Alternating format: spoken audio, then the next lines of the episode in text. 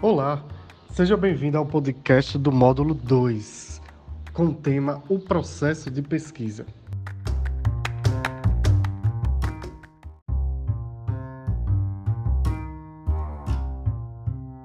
Há uma variedade de abordagem para pesquisa em qualquer campo de investigação.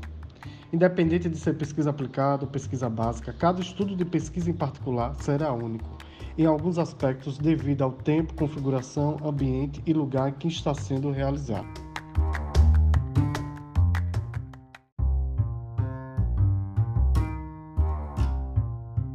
Portanto, todos os esforços de pesquisa compartilham o objetivo comum de promover nossa compreensão do problema. E assim, todos atravessam determinadas etapas básicas, formando um processo chamado processo de pesquisa.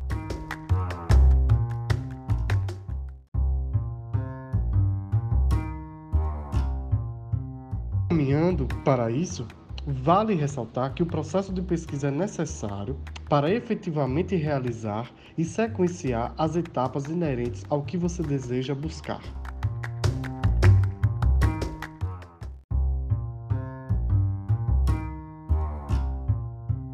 Selecionar um assunto pode ser a parte mais desafiadora de uma atribuição de pesquisa, uma vez que este é o primeiro passo para escrever um artigo, sendo vital que seja feito corretamente.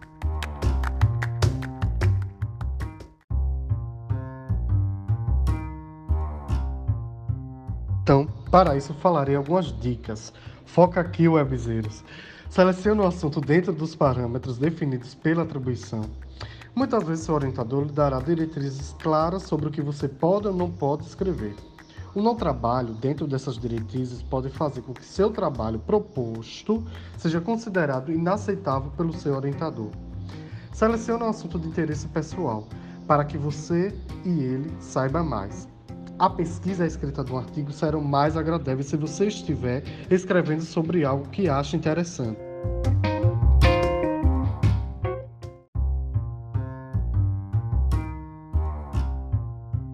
Webzeiros, é bom lembrar que para que você encontre uma quantidade gerenciável, o que quer dizer isso, enorme de informações, é necessário que você selecione um assunto.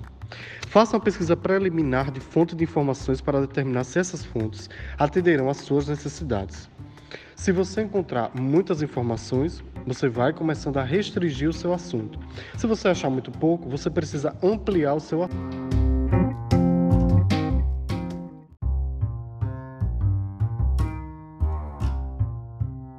Vale essa dica, webzeiros. Uma vez identificado o assunto, você pode ajudar a afirmá-lo como uma pergunta.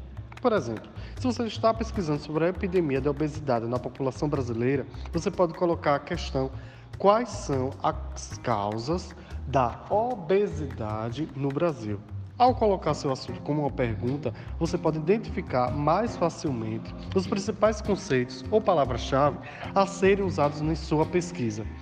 Vale ressaltar que quando você está investigando um novo assunto, pode ser difícil saber por onde começar. Há uma enorme quantidade de informações disponíveis online.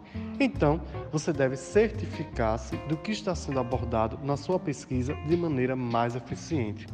Assim, bons caminhos para você neste modo.